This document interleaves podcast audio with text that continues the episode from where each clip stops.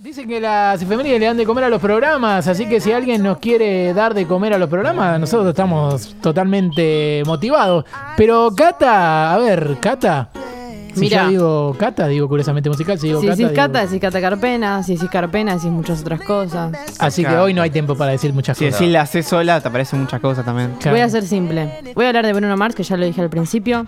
Eh, es que elegí este tema porque yo a los 14 años canté en un teatro este tema con otras nenas con caras de monos. No, no es que las nenas tenían cara de Ah. monos, tenían, Cata, me Claro, asustaste. hay tenían máscaras de canceladísimo. monos. Sos capaz de decirlo al aire igual. Sí. Bruno Mars nace el 8 de octubre, hoy, hoy no, del año 1985. Su ascendencia es de origen filipino Feliz cumpleaños, Bruno Mars. y puertorriqueño. El cantautor nace de una familia de inmigrantes en Hawái, siendo su verdadero nombre, atención, Peter Gene Hernández.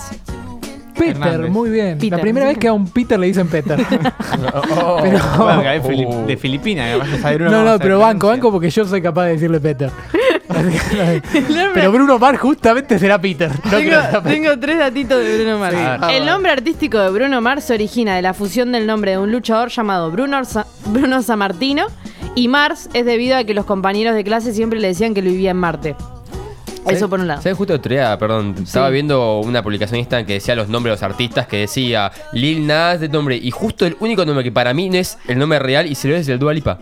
Dua Lipa se llama Dua Lipa. Ah, sí, sí. Real. serio? ¿Dua? Tipo, además, ¿El nombre es sí, Dua? Dua Lipa, se llama así. Gran dato, yo me Datazo, llevo eh, esto, no. ¿eh? Hoy de este programa me llevo esto. Ah, genial, tipo mi sección al Sí, sí, pedo. la- Sí, básicamente No. acaba de decir eso. Bueno, eh, tengo otro datito más. Bruno Mars fue el artista que ha sido el número uno más veloz en colocar sus éxitos en la lista Billboard Hot 100 desde Elvis Presley. Hoy me llevo eso. también.